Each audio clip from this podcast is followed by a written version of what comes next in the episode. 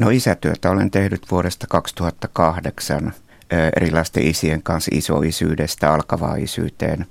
Ja varmasti satoja, jopa yli tuhat isää on käynyt mun vastaanotolla. Mitä näyttöä sulla on siitä, että isät kokee jäävänsä huomiotta neuvolassa?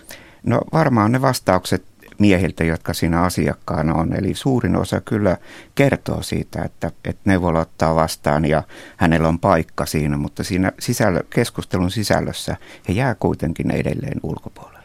Sitä on vaikea äitinä ja naisena ymmärtää, kun sinne neuvolaan kuitenkin kutsutaan se isä ja siellä on se tuoli ja ainakin näyttää siltä, että siltäkin kysytään joskus jotakin, niin miksei se, miksei se sitten riitä?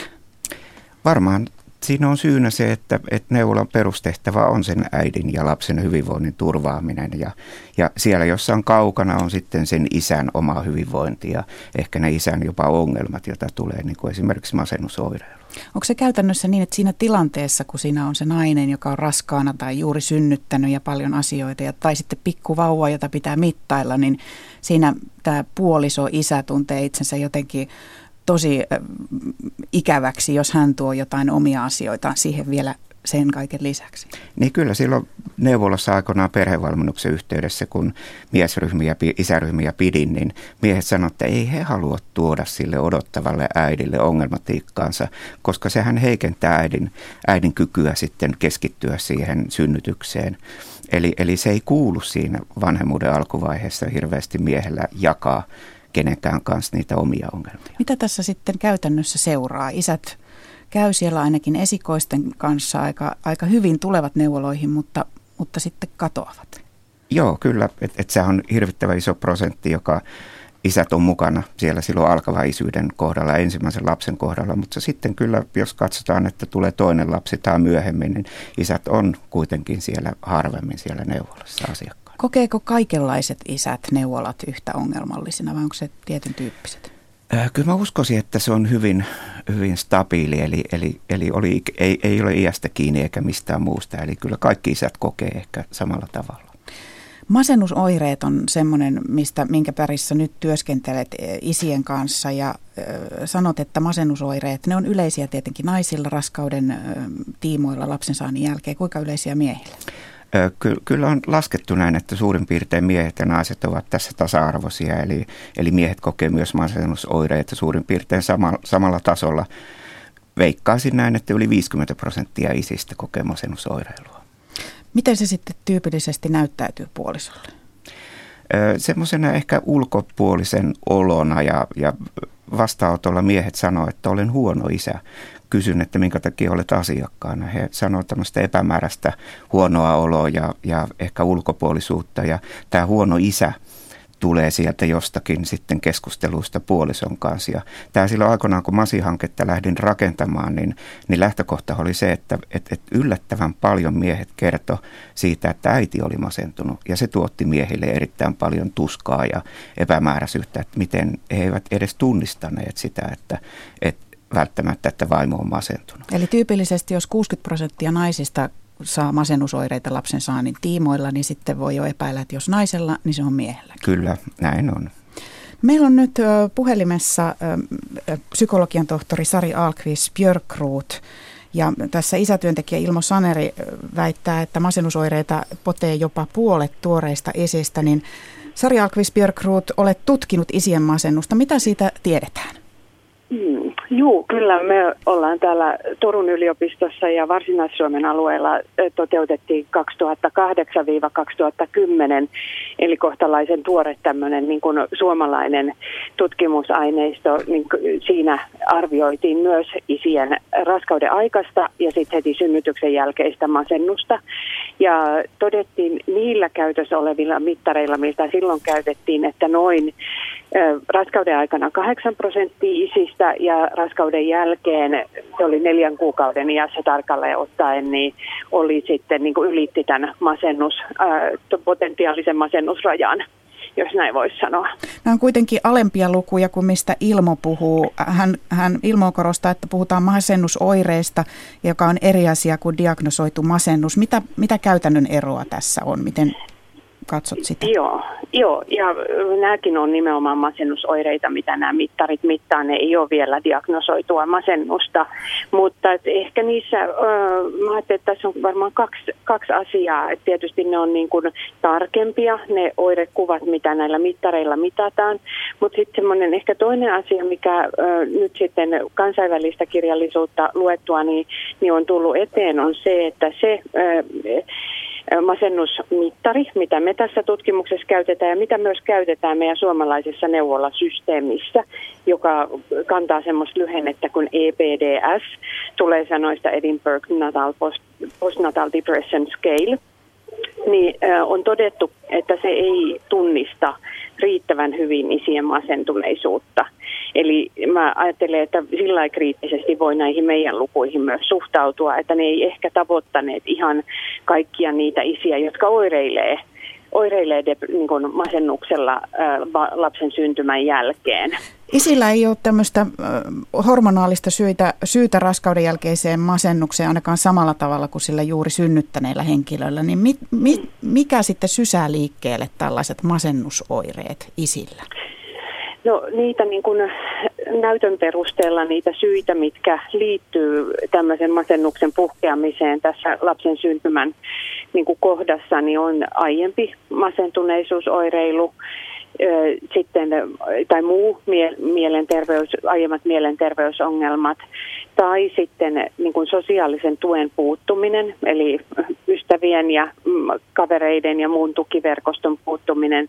Ja sitten myös semmoinen mun mielestä hyvin mielenkiintoinen asia, että liian vähän tieto vauvasta ja vauvan syntymään liittyvistä asioista saattaa aiheuttaa myös näitä oireita. Mutta kuitenkin se suurin, niin kuin tässä jo todettiin aikaisemmin, niin se suurin ää, riskitekijä on äidin, äidin masennu, masentuneisuus. Eli tämä tarkoittaa sitä, että lapsi voi olla pahimmassa tapauksessa kodissa, jossa molemmat on masentuneita. Kyllä, se on erittäin iso riskitekijä ja mä että silloin erityisesti kun todetaan, että äidillä on vakavia masennusoireita tai lieviäkin, niin pitäisi ehdottomasti tutkia tarkemmin sitä isän vointia siinä ähm, tilanteessa. Vielä lyhyesti, jos tässä puhutaan nyt neuvolasta ja miten neuvola voisi tarttua tähän ongelmaan paremmin ja että erityisesti juuri isien masennus siellä jää huomaamatta, niin minkä sinä, minkälaisina sinä näet, psykologian tohtori Sari Alkvis Björkrut, neuvolan roolin tässä? Mitä korjaamista siellä olisi tämän suhteen? No tota, mä ajattelin, että neuvolalla on valtava iso tunnistamisen rooli monessa asiassa tänä päivänä ja mä luulen, että neuvolan terveydenhoitajat on valtavan kuormittuneita, joten mä en haluaisi ainakaan millään tavalla heitä lähteä syyllistämään. Pikemminkin mä ajattelin, että meidän pitäisi saada lisää tietoa tietoa isien masennusoireiden erilaisuudesta neuvolan terveydenhoitajille ja kentälle muutenkin ihmisille, terveydenhuollon ihmisille, lääkäreille ja psykologeille ja ketkä, ketkä näitä ihmisiä esimerkiksi sairaalasysteemissä kohtaa vasta syntyneiden lasten vanhempia. Eli semmoinen niin kuin koulutus ja tieto, tiedon lisääminen isien erilaisuus, niin kuin masennusoireiden erilaisuudesta verrattuna äitien oireisiin. Ja mielestäsi se on neuvolan tehtävä huomata se ja sitten ohjata ehkä eteenpäin hoitoon. Se on yksi paikka, missä voidaan niitä havaita. Meillä on myös muita, muita paikkoja, missä voidaan, voidaan havaita. Että isät varmaan hakee apua myös ö, terveyskeskuslääkäriltä ja, tai, tai se voitaisiin havaita heti synnytyksen jälkeen ö, sairaalassa, synnytyssairaalassa. Eli, eli kaikissa paikoissa pitäisi terävöittää sitä havaitsemista. Kiitos Sari Alkvis Björkruut. Jatketaan täällä isätyöntekijä Ilmo Sanerin kanssa. Mitä sinun mielestä neuvoloissa voitaisiin ja täytyisi tehdä? Sä oot kymmenen vuotta asiasta heille puhunut, mutta olisiko jotain, mitä voisi tehdä? No nappaan tuosta äskeisestä puheenvuorosta heti sen, että koulutus on yksi äärettömän tärkeä. Tuossa kerättiin, kerättiin, joka avaa myös tätä miesten masennusoireilua, niin ulkolaisia tutkimuksia ja siellä löydettiin sitten tämmöisiä miehisiä masennusoireita ja niitä on vetäytyminen, aggressiivisuus, ärtyneisyys, väkivalta, päihteiden väärinkäyttö, riskihakuisuus, keholliset tuntemukset. Että jos lähdetään tänne alueelle, niin näitä ei välttämättä sitten katsota ja tilastoida, että ne on miesten masennusoireet. Millaista painoarvoa sä laittasit parisuhteelle? Ja nykyisellään aika paljon neuvola menee lapsi edellä ja sitten katsotaan sitä äitiä. Tämä on ainakin, en tiedä, mm. onko tämä ääneen sanottu filosofia tai käytännön tarve siinä, mutta mikä painoarvo pitäisi olla sitten parisuhteella? Kyllä mä, mä toivoisin, että se nostettaisiin sinne ihan top ykköseksi, koska mä olen aina ajatellut tässä kymmenen vuoden aikana, että lapsen etu on se hyvinvoiva parisuhde ja hyvinvoiva äiti ja isä. Ja, ja tällä hetkellä ehkä ei ole se tavoite siinä parisuhteessa, vaan ehkä tämmöinen henkilökohtainen hyvinvointi lapsella. Ja sitten äiti ja kolmantena tulee isä. Onko se liian raflaavaa sanoa, että vetää semmoinen johtopäätös, että neuvoloiden pitäisi ottaa vastuuta siitä, että siellä kylvetään ehkä tahtomatta pohjaa näinä kriittisinä vuosina myöhemmin tapahtuvalle erolle, joka nyt on 50 prosentin todennäköisyys, että tapahtuu? Niin varmaan, varmaan näin on, että, että, että samaa mieltä minäkin olen, että, että neuvolalle ei voi kaikkia työntää ja neuvola ei ole vastuussa kaikesta, mutta, mutta tämmöinen henkilökohtainen tuki, joka tulee, niin, niin se altistaa sille, että sitä keskustelua kotona ei puolison kanssa ehkä käydä. Tai jopa niin kuin asiakas sanoi, että vaimo tuli kotiin ammattilaisen luota ja sanoi, että ei sun kanssa voi puhua, että sä ymmärrä näitä asioita. Ammattilaisen kanssa on paljon helpompaa.